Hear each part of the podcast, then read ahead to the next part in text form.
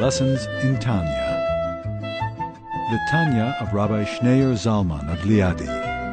Taught by Rabbi Ben Zion Krasniansky. Tanya's text elucidated by Rabbi Yosef Weinberg.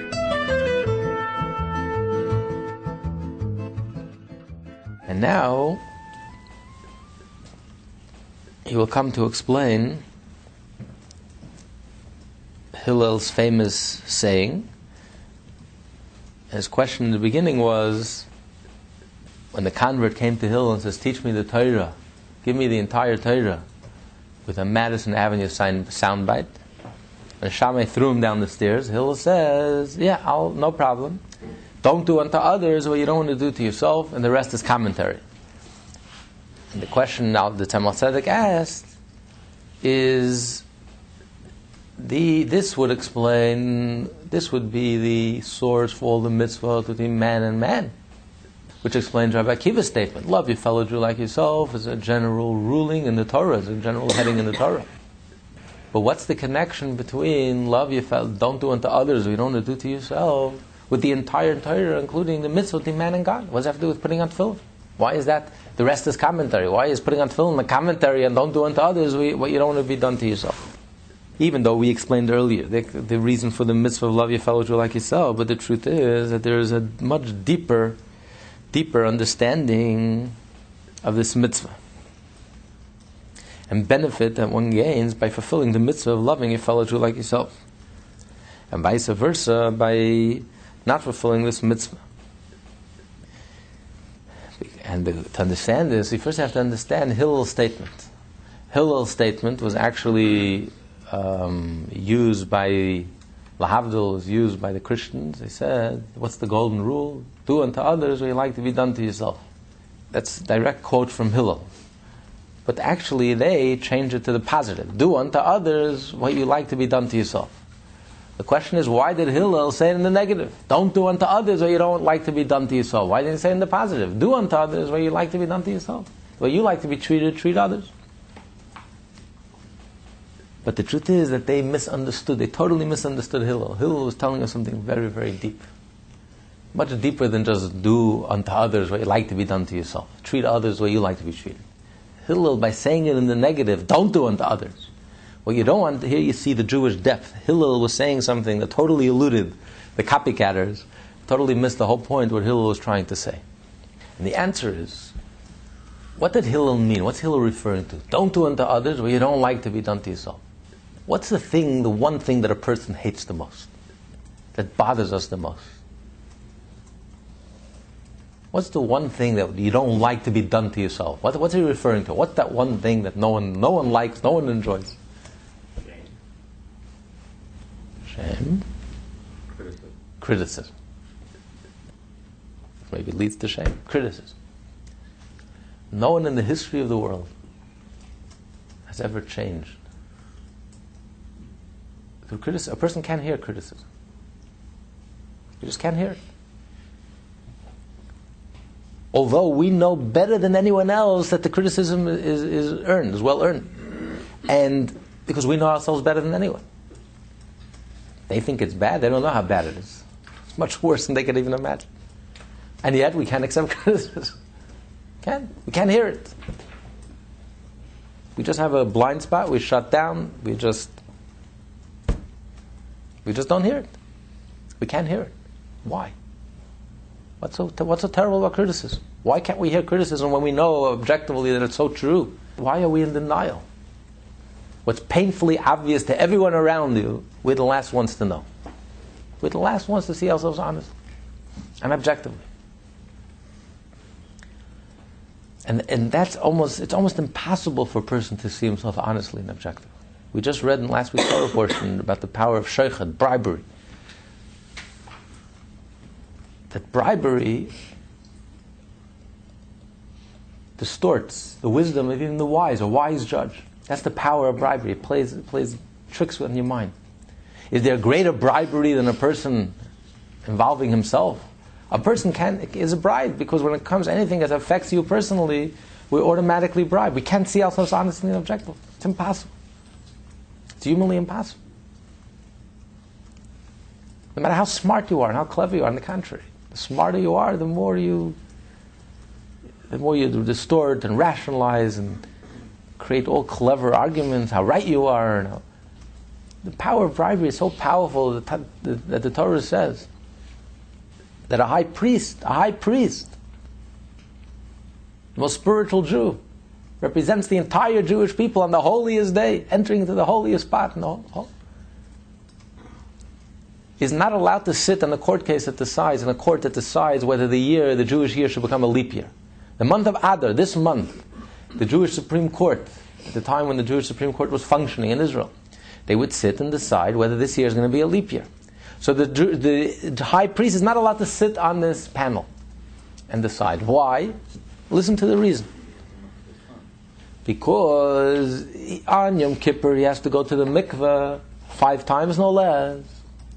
So he wants Yom Kippur to become close to be as closer to the summer as possible. He doesn't want to make it a leap year because if it's a leap year, Yom Kippur is going to be closer to the fall, to the, to the winter. It's going to be cold, so he's going to have to go into a cold mikveh.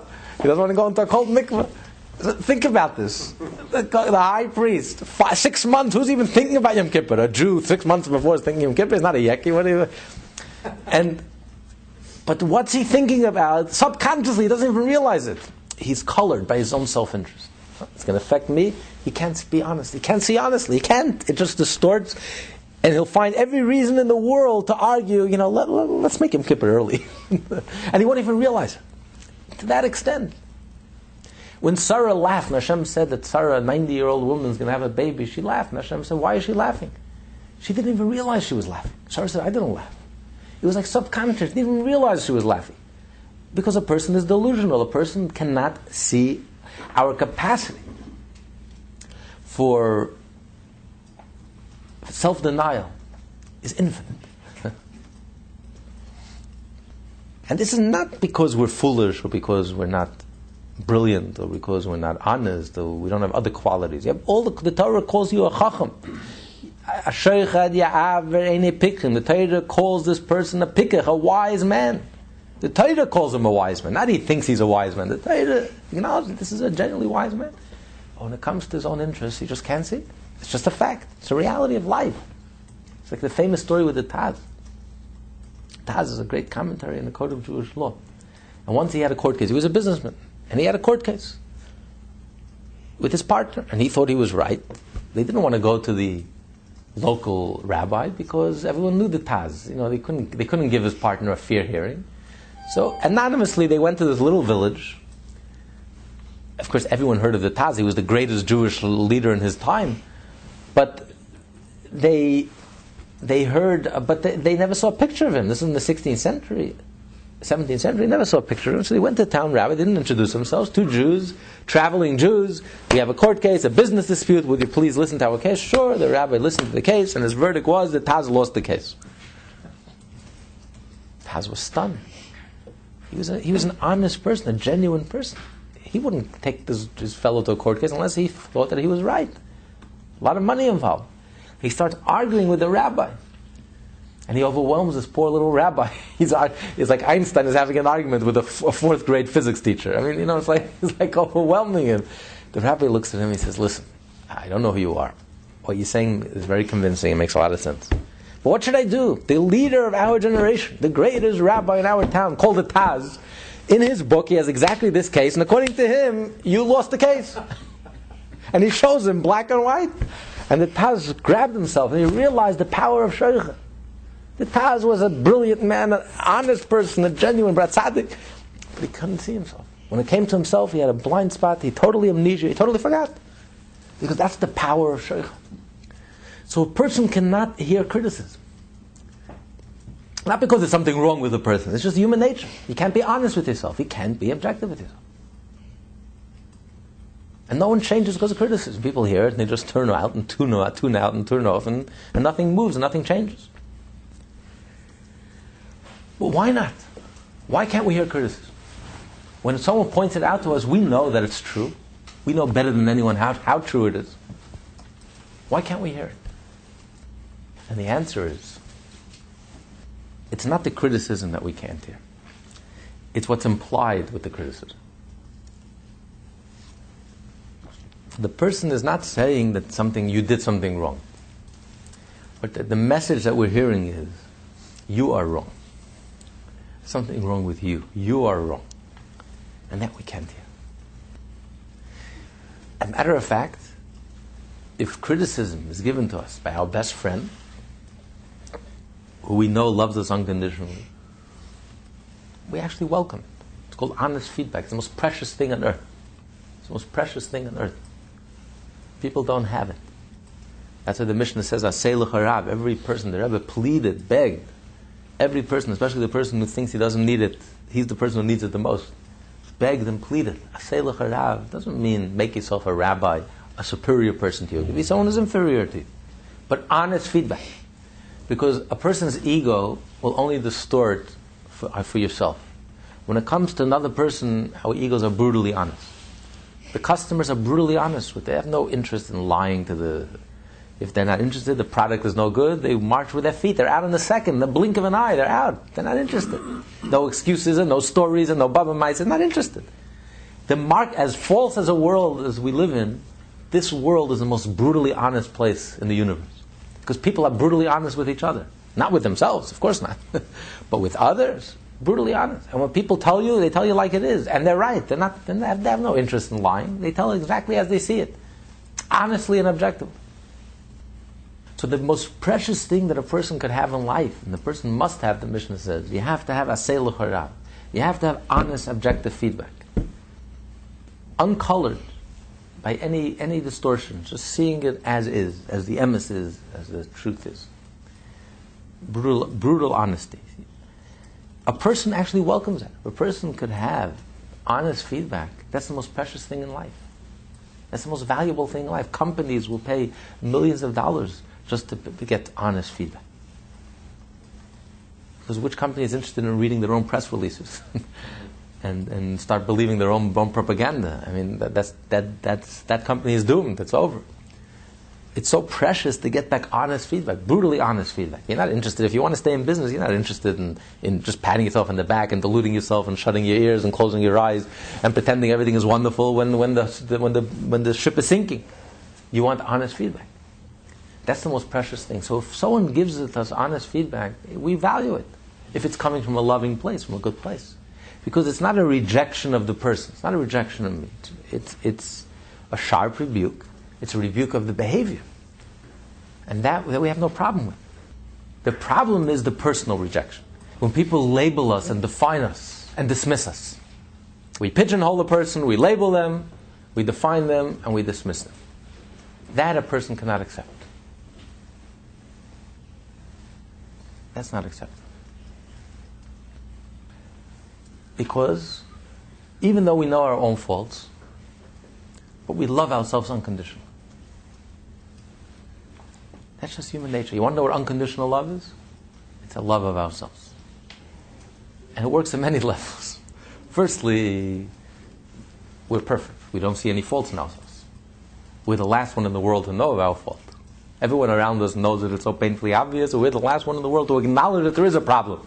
The light is blinking red and the, the whole place is sinking already. Yeah, no problem. Calm, nothing, no problem. We're the last ones when the Titanic is about to sink, then we acknowledge, oh, you know, maybe there's a problem. So that's number one, the human capacity of self delusion. Scary, but that's number one. Number two, even if we acknowledge the problem, God forbid we should take the blame for it. No, no, no. It's not my fault. It's your fault. It's everyone's fault who's pointing out the problem. It's my mother's fault. It's society's fault. It's everyone in the world's fault except my own.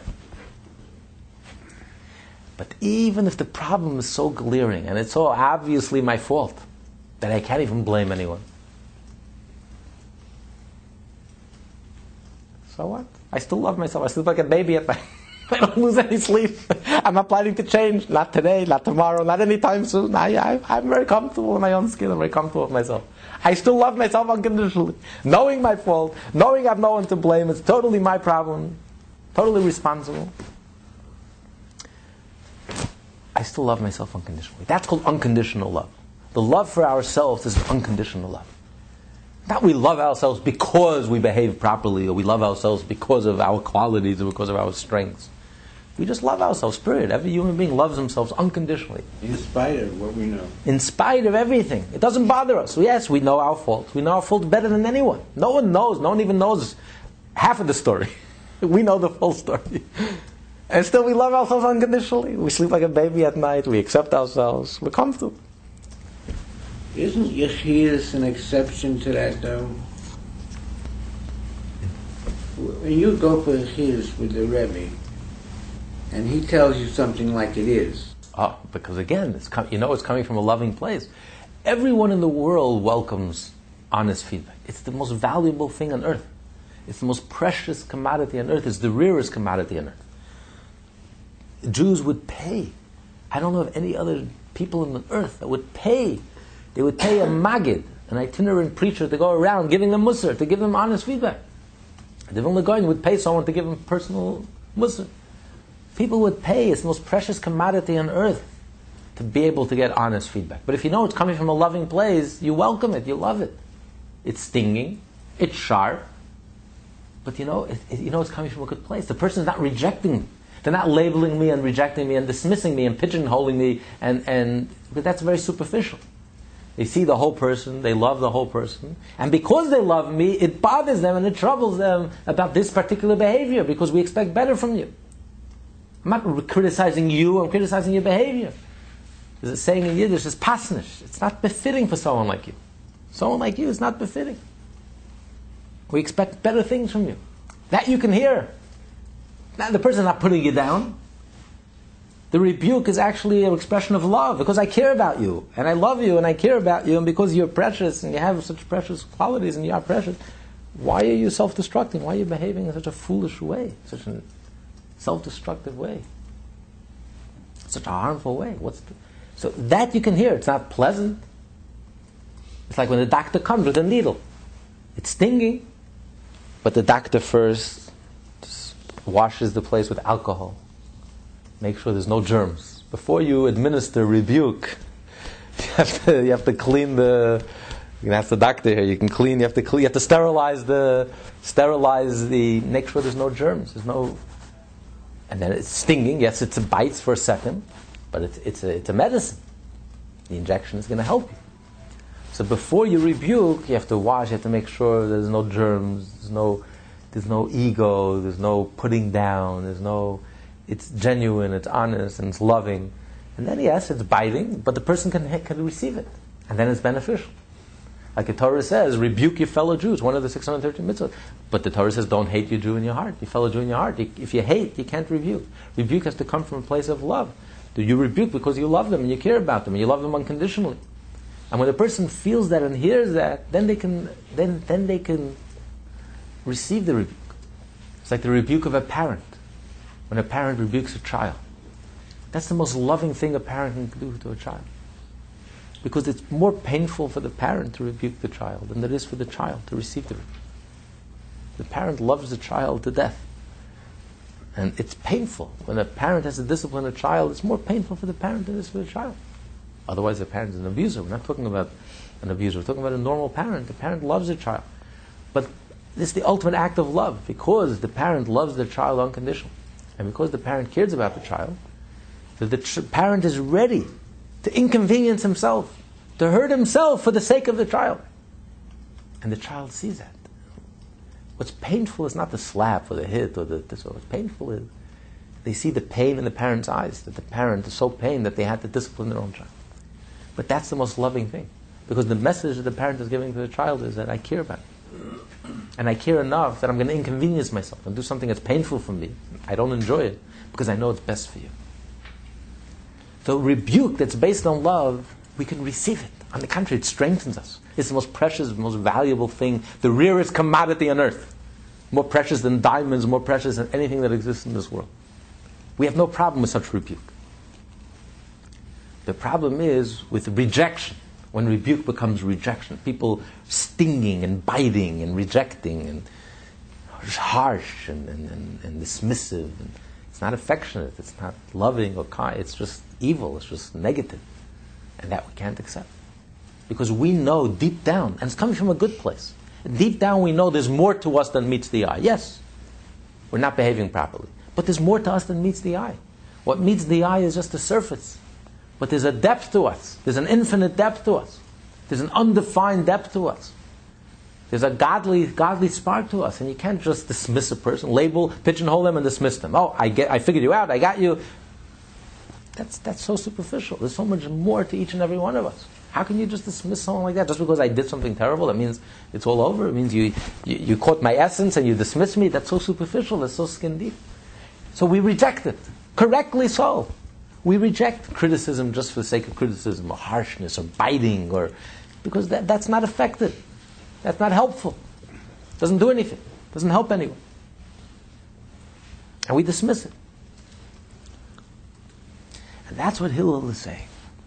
Hillel is saying, don't do unto others what you don't want to be done to yourself, just like you hate.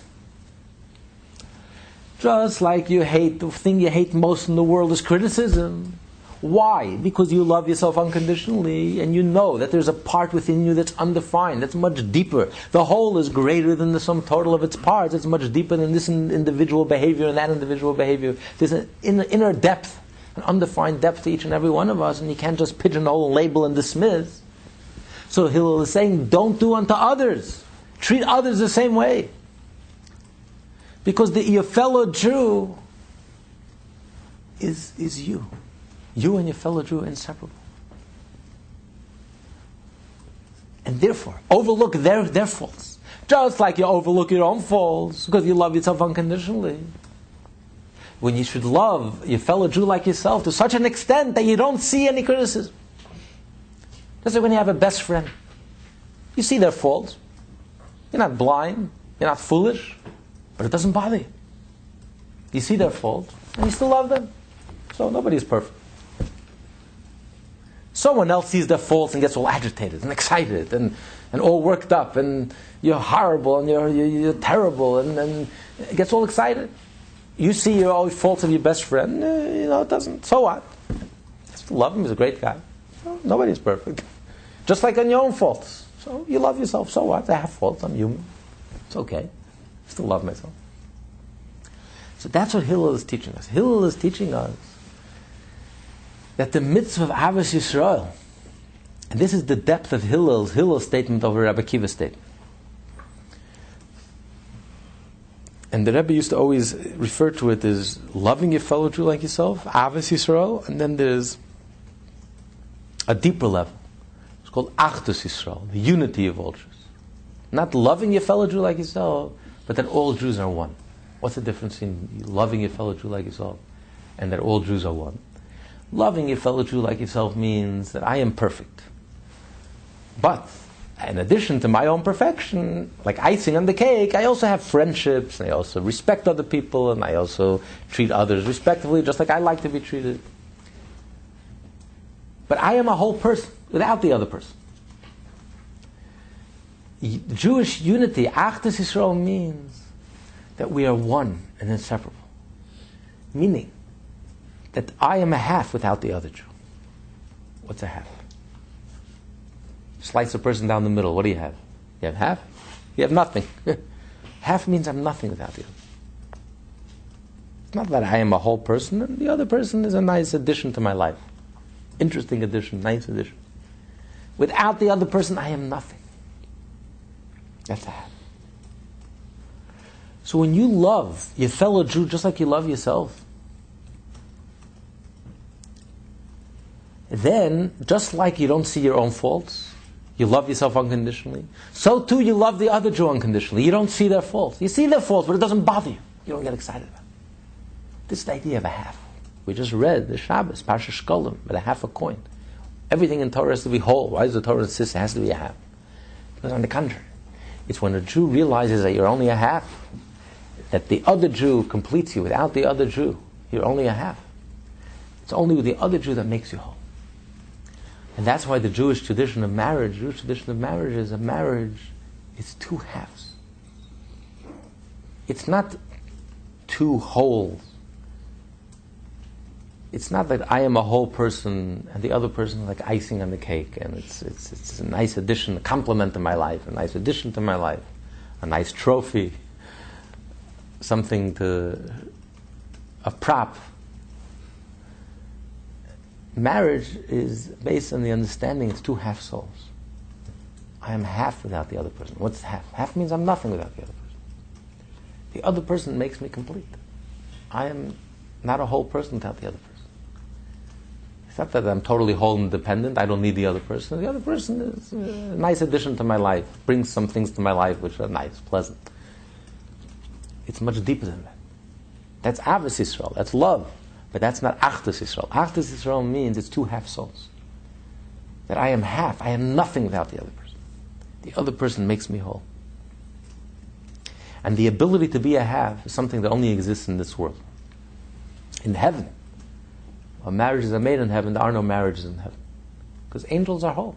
Angels can never get married, because angels are perfect. When you're perfect, you can't get married. It's impossible. There's nothing the other person can add to you. When someone is perfect, I have no room for the other person. Where, where am I going to find time for the other person? Where am I going to find a room? I have no room. Maybe I'll fit it into my calendar. Maybe I'll find a time that's not day and not night. And maybe I'll, if I have an extra minute, an extra ounce of energy, maybe I'll squeeze someone else into my life. Uh, of course, that never happens. never will happen. That's not marriage. Marriage is when you realize I'm nothing without the other. I'm a half. The ability to become a half. This is a godly ability. This is ability that only exists in this world. And that's why the soul comes down to this world. To realize that you're a half. It's the ultimate. And that's why Moshe was so astounded. He was so taken back. He says, half a coin is going to be an atonement for the soul? Where's a coin found? A coin is buried in the ground. In the ground, on earth, and deep down in the ground, the depth of the ground. And there you find the, the silver. So Moshe is saying, out of earthiness, this world, which is so earthy and crusty and materialistic, so false, egotistical, this world, and not only the depth of physicality, the depth of earthiness, this is where I'm going to find such a level of unity which you can't find in heaven. Such a godly revelation of unity which you can't find in heaven. Only in this world, which is why only in this world do we have the ability to create to become partners with Hashem, equal partners with Hashem in creation, to participate in the infinite. The angels don't know what the infinite looks like. Here in this world, in the physical world, husband and wife come together physically, they have the ability to participate in the infinite. Moshe was, was, totally stunned, taken aback.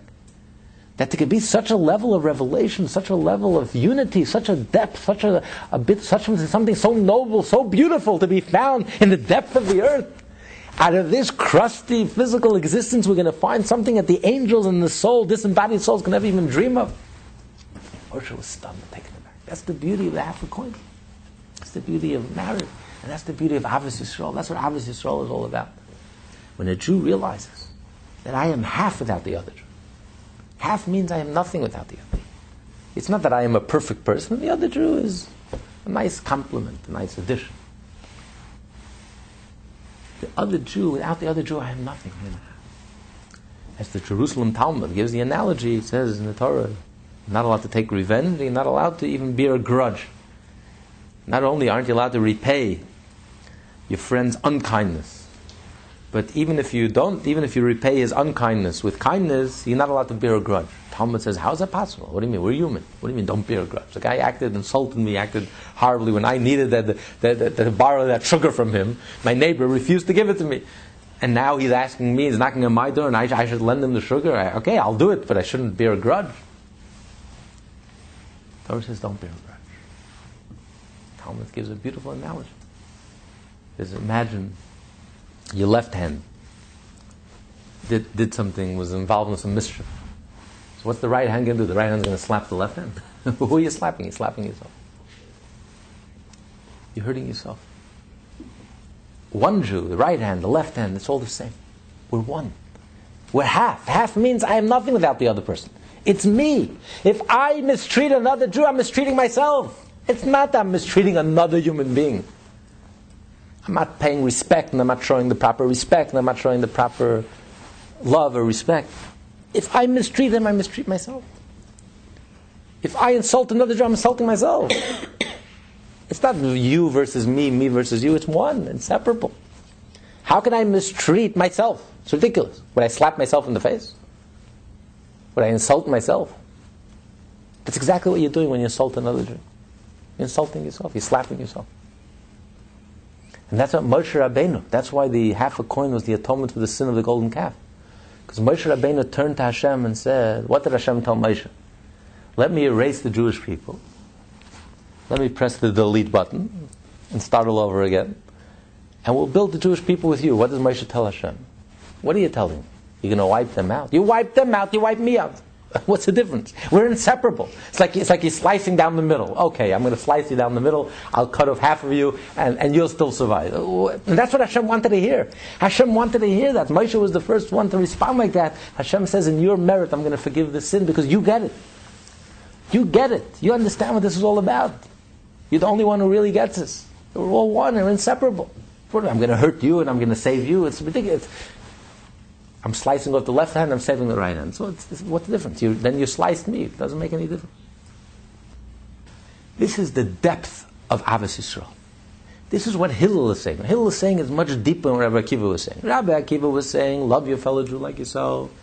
There's you, and there's the other, and you love your fellow Jew. It's an addition to your life. You have to treat them with respect. So this is the general rule in the Torah, Klal Gadol Torah. This is the general rule for all the mitzvahs of man and man. Hillel is saying something much, much deeper. Hillel is saying the mitzvah of Ahavas Yisrael is not just to love your fellow Jew like yourself. It's that you should feel that the other Jew is one with you, is inseparable from you. And when you love the other Jew, you're loving yourself. And therefore, how is that expressed? By not criticizing the other Jew. Just like you hate criticism of yourself. You love yourself unconditionally despite all your faults. You glaring and obvious faults, you still love yourself unconditionally. So too, love your fellow Jew with their faults. You see their faults you notice their faults. You're not blind. You see exactly, you know you're perceptive, you see what's going on. But still you love them. So what? So they have faults. I still love them unconditionally. Because you're one. It's like loving yourself. It's unconditional love. When a Jew reaches that level, that the other Jew becomes inseparable from you and you become one, this is, you've reached the essence of the entire Torah. Because the way we treat each other is the way Hashem treats us brought down the Yom Yom, Hasidim used to say, Love your fellow Jew, Hashem will love you. Hold your fellow Jew precious, Hashem will hold you precious. Be kind to your fellow Jew, Hashem will be kind to you. Hashem is like our shadow. It's like a mirror. The way we treat others is exactly the way Hashem treats us. If we walk around angry and sour faced, Hashem will show us a sour face. We walk around cheerful and joyful and positive and uplifting and inspiring and energetic and Hashem, Hashem will also smile to us. Exactly the way we behave. It's exactly the way Hashem treats us. And if, um, if we treat each other, we treat our fellow Jew, uh, we love them just like we love ourselves, to the extent that we don't see any fault in ourselves. We love ourselves unconditionally. We don't accept any criticism. So too, we love our fellow Jew. We don't view them as something other than us. We view them as half of us. We are incomplete without the other Jew. And they are part of us and we are part of them, and they are us and we are them. And therefore we rejoice with their joy, and we are saddened by their sorrows. Their pain hurts us, as if it, it's a personal pain, as if it happened to us personally. And their personal simcha is our personal joy. We rejoice. We're happy for them. We're genuinely happy for them. We're not jealous of their joy, of their success. On the contrary, we're genuinely happy for them. And if they're in pain, we're genuinely pained by them. There's no ego. There's no I. There's, it's totally just like you, we love ourselves unconditionally. We love the other Jew unconditionally because we're absolutely one, inseparable. When we treat our fellow Jew that way, Hashem will treat us the same way. That Hashem says, "I am half, and the Jewish people are half." Because it's a marriage. Hashem is the groom and we are the bride. It's also a half a soul and a half a soul. Hashem says, I am nothing without the Jew. And therefore Hashem will not see our fault. Hashem will look at us and he'll have a blind spot. Faults? What faults? When faults? Of course, Hashem sees our faults, knows our faults, and yet it doesn't bother him. He loves us nevertheless. He'll look at our faults and say, I don't care. Bless them. Help them. Give them whatever they want. I don't care. I don't, it doesn't bother me. Not that Hashem doesn't know the faults. Hashem knows it, but it's totally covered up. It doesn't bother him. doesn't get excited about it. When we get excited about another Jew's fault, Hashem gets excited about our fault. And there are consequences. Hashem gets excited about our faults, bad things happen. When we don't get excited about another Jew's faults, and we rejoice with their joys and we uh, feel their pain, then Hashem doesn't get excited about our faults. And then wonderful things happen, blessings happen. And then we have a marriage. So the way we treat each other is the way Hashem treats us. What's that uh, famous story with the two brothers? Um, two brothers who got into a fight, and uh, they were business partners, and they got into an ugly fight.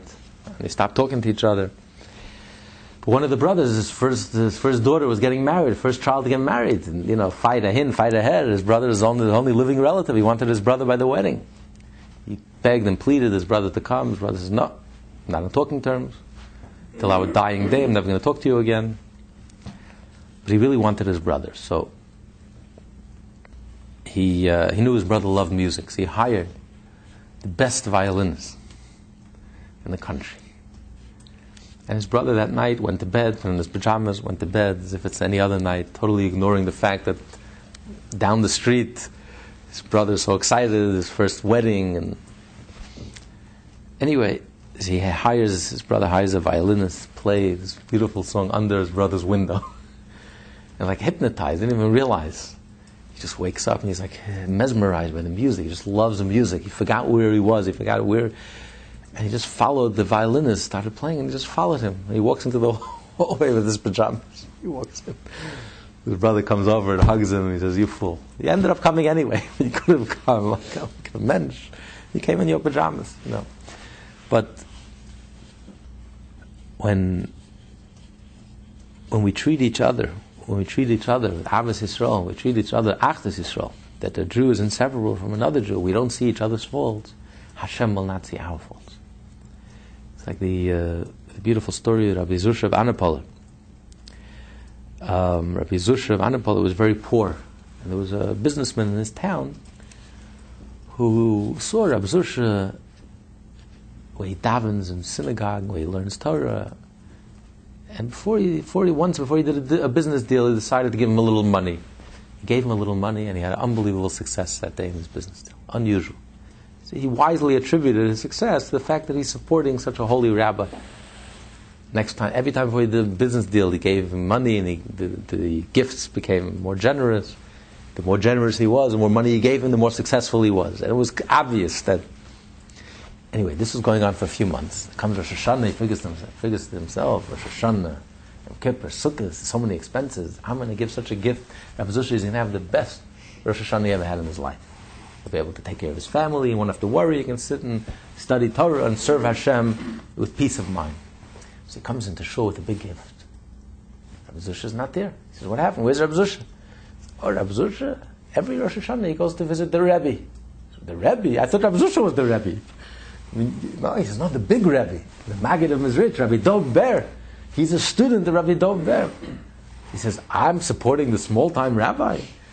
He says, if I am so successful by supporting the small time rabbi, imagine if I'm going to start supporting the big rabbi. Forget about it, my successful. So he takes the money that he was going to give to Rabbi Zusha and his family and comes to the Maggid, adds more money, puts down the money to the table, says, Rebbe, you have a new supporter.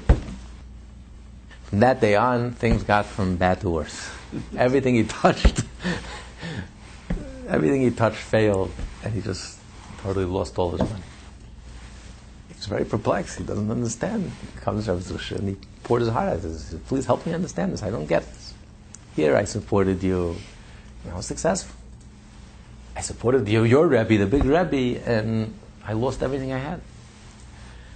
So Rav looked at him he says, Listen.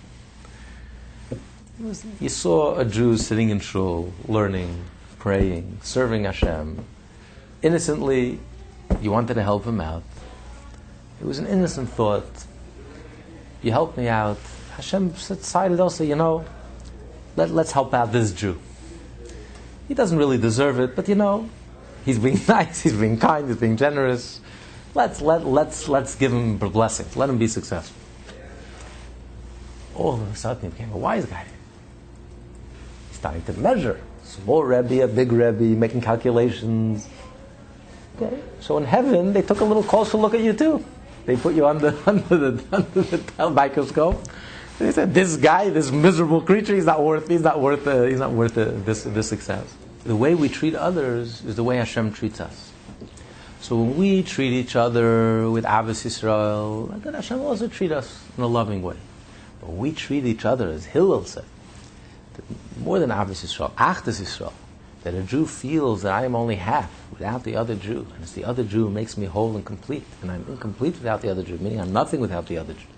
Because I'm, I'm just one organ, and the other Jew is the other organ, and only together we become one whole entity, and you treat each other that way as Hillel spelled out so practically. Meaning, just like you don't see any criticism on yourself, it doesn't bother you, it doesn't phase you.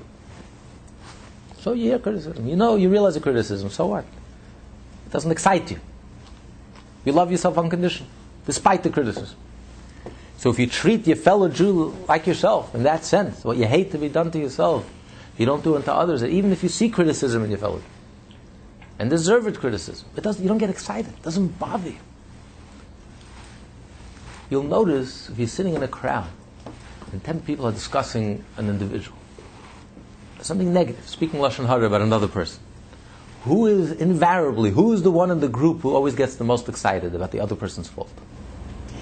The one that The one, that, exactly. The one who has the exact same fault is always the one who gets the most excited. The one who doesn't have the fault is, you know, he's smart, he sees, he knows the other person, but he doesn't get excited about it. So, so he has a fault. So we all have faults. That's a big deal. Nobody is perfect. It would be boring to live with someone who's perfect. But so what? He's human. Okay, Mazel Tov. Okay, you discovered America. You discovered another human being full with faults and, and, and limitations. Okay, fine. So what's the big deal? You don't get excited. It's when you get excited and agitated. You see someone, and that's why a person can't stand criticism. It's the agitation. Why are you getting so excited about my fault? Why are you so agitated? It means you're rejecting me as a person. As if that's the sum total of who I am. Just because I behaved badly in a certain instance, it means that's who I am. You pigeonhole me, you label me, you dismiss me, and that's it. It's so superficial. I can't accept that. And you're right, you can't accept it. Because you sense internally that there's a whole depth to you beyond what meets the eye. There's a depth that even we, we're not aware of. There's an undefined, because we have a godly spark, there's an undefined part to us. There's so much more to us than meets the eye. Thank God we're not who we think we are. There's so much more to us. Ah, you see, you can't just dismiss me just because I did something wrong. Yes, I did something wrong. And a person would welcome honest feedback if it's coming from a loving place, but not criticism, not rejection. So just like you hate to be done to yourself, Hillel says, don't do unto others. Don't reject another Jew just because they have a fault. Don't get agitated. Don't get excited. Love them unconditionally despite the. How is that possible? Because you realize that the other Jew is you. You love yourself unconditionally, love the other Jew unconditionally because you and the other Jew are inseparable. It's the same. When a Jew reaches that level, you're able to love your fellow Jew like yourself, and you reach the level not only of Ahavas Yisrael, but Achdus Yisrael, that the Jews are one and treat each other like one, as the Jerusalem Talmud says. Don't take revenge and don't don't, don't uh, bear grudge against your fellow Jew because the right hand, the left hand. Okay, yes, the other Jew is your left hand, you're the right hand. Be it as it may, but it's your left hand. So how can you how can you hate or begrudge or, or bear a grudge against against against your own left hand? So if we treat each other that way, then Hashem will love us. Hashem will treat us as a half. That Hashem is only half without us. And Hashem will overlook our faults and will treat us the same. And that's also beautifully expressed, as the Pasuk says. Lo hibit aven b'Yaakov. Hashem doesn't see sin. Hashem doesn't see Hashem Hashem doesn't see our faults. What do you mean Hashem doesn't see our faults? Hashem knows us better than anyone. Hashem knows our faults better than anyone. But when we don't see each other's faults and we don't get agitated, we don't get, of course we see it. It's a mitzvah to rebuke your fellow Jew. You have to see what's going on around you. We're not fools. We see and we are responsible to rebuke the fellow Jew. But seeing means you don't get excited, you don't get agitated. So we don't get excited and agitated about a fellow Jew's faults, then Hashem will not get excited and agitated about our faults and will love us unconditionally and shower us with blessings with our faults. And this is be- beautifully expressed in the Talmud says the word the word tzibur. Hashem only answers the prayer of the community only if they include the rasha together with the entire community. The word tzibur, which is in Aramaic the word for, for congregation, we're looking for a tzibur now, a minyan. Tzibur is an acronym for three words: tzaddikim, beinonim, reshaim. The tzaddik, the average, and the rasha, the wicked one. And if you don't include the rasha, then Hashem doesn't answer the prayer of the tzaddik. Because again, if you're excluding your fellow Jew, even the rasha, your left hand, but it's your left hand. If you're excluding your fellow Jew, then you're incomplete. Then Hashem, Hashem means you're, you're being harsh. You're criticizing your fellow Jew. You're seeing their faults. You're dismissing them. You're labeling them.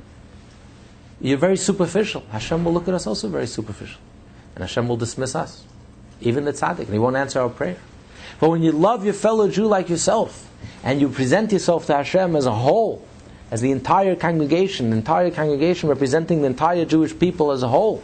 The tzaddik includes, is included together with the rasha, one extreme to the other, all Jews are one. Then Hashem will not see our faults. And it says Hashem never despises the prayer of a tzibur, of a congregation. Because when Hashem looks at us as individually, when we pray individually, when we come to Hashem as a loner, as an individual, as perfect as we are, Hashem puts us under the, micro, under the microscope. Are we worthy? Are we not worthy? But when we include ourselves in the congregation, in the community, and we, we become one and inseparable with the congregation, then Hashem also will bless everyone, even the rasha, even though individually we may, may, we may not be deserving of a blessing. But because the way we treat each other, Hashem will bless us. And that's the greatest thing that the Rebbe, the Lubavitcher Rebbe, did in our generation That the Rebbe said that the focus of a Jew today, especially post Holocaust, is that a Jew cannot live as, an, uh, as a loner, as an individual Jew. A Jew has to include himself in the congregation, in the community. Practically, every Jew has to look out for his fellow Jew. You can't just live for yourself. You can't just live a spiritually selfish life even a holy life, but a spiritually selfish life. Just focusing on your own meditation and your own spirituality and your own development and ignoring ignoring what's going on around us. A Jew today has to dedicate his life, part of his life, to think about his fellow Jew. What can I do to my Jewish neighbor, my Jewish friend? How can I include my fellow Jew? Invite him for a Shabbos, invite him, Feel responsible for each other. Feel connected to each other. When you meet a Jew, feel connected. And, and care about their spiritual welfare and, and their physical welfare. Because when a Jew dedicates his life, part of his life, to help another Jew, then you're tapping in to that, you're tapping into to that energy of Klal Yisrael, of the entire Jewish people. If you say it in the positive, all it means is do unto others, what you like to be done to yourself. It means be respectful, you like people to treat you nicely, treat other people nicely. That's very superficial. That's not what Hillel is saying. Hillel is saying something much deeper than that. Don't do unto others.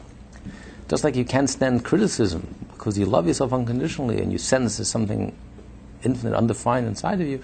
If you love your fellow Jew like yourself, you, to the point that you are inseparable from your fellow Jew, that you're both two halves of the same, then you love them unconditionally. You don't get agitated. You don't get excited. You don't. You, you see a fault. Yes, you rebuke them. It's a mitzvah. But you don't get excited. You don't get agitated. You love them despite their faults.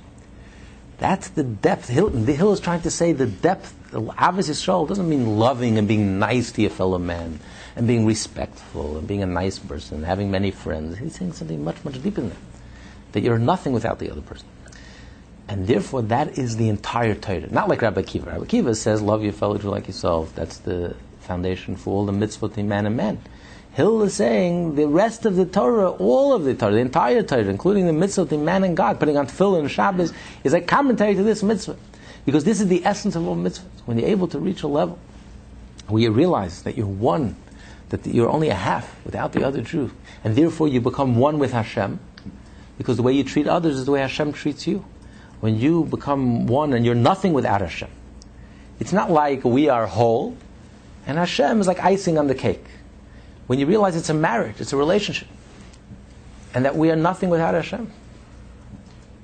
So we're one with Hashem.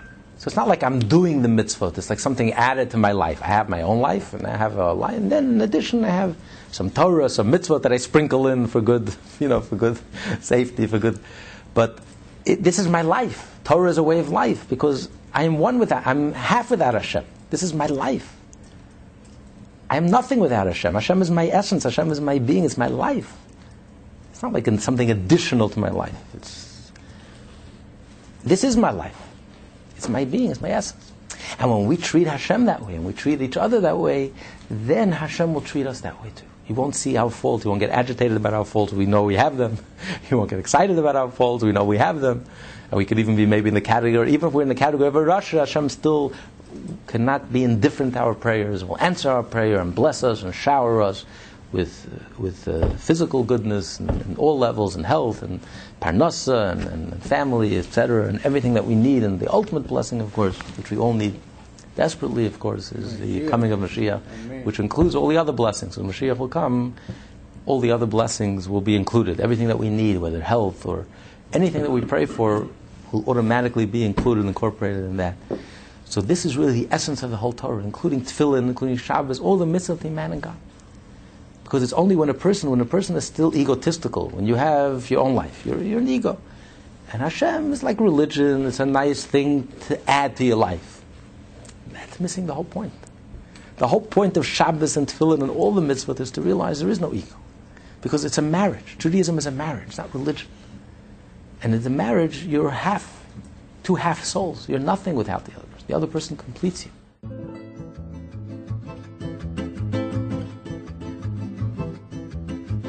Lessons in Tanya, taught by Rabbi Ben Zion Krasniansky. For more Tanya study, please visit our website at www.lessonsintanya.com.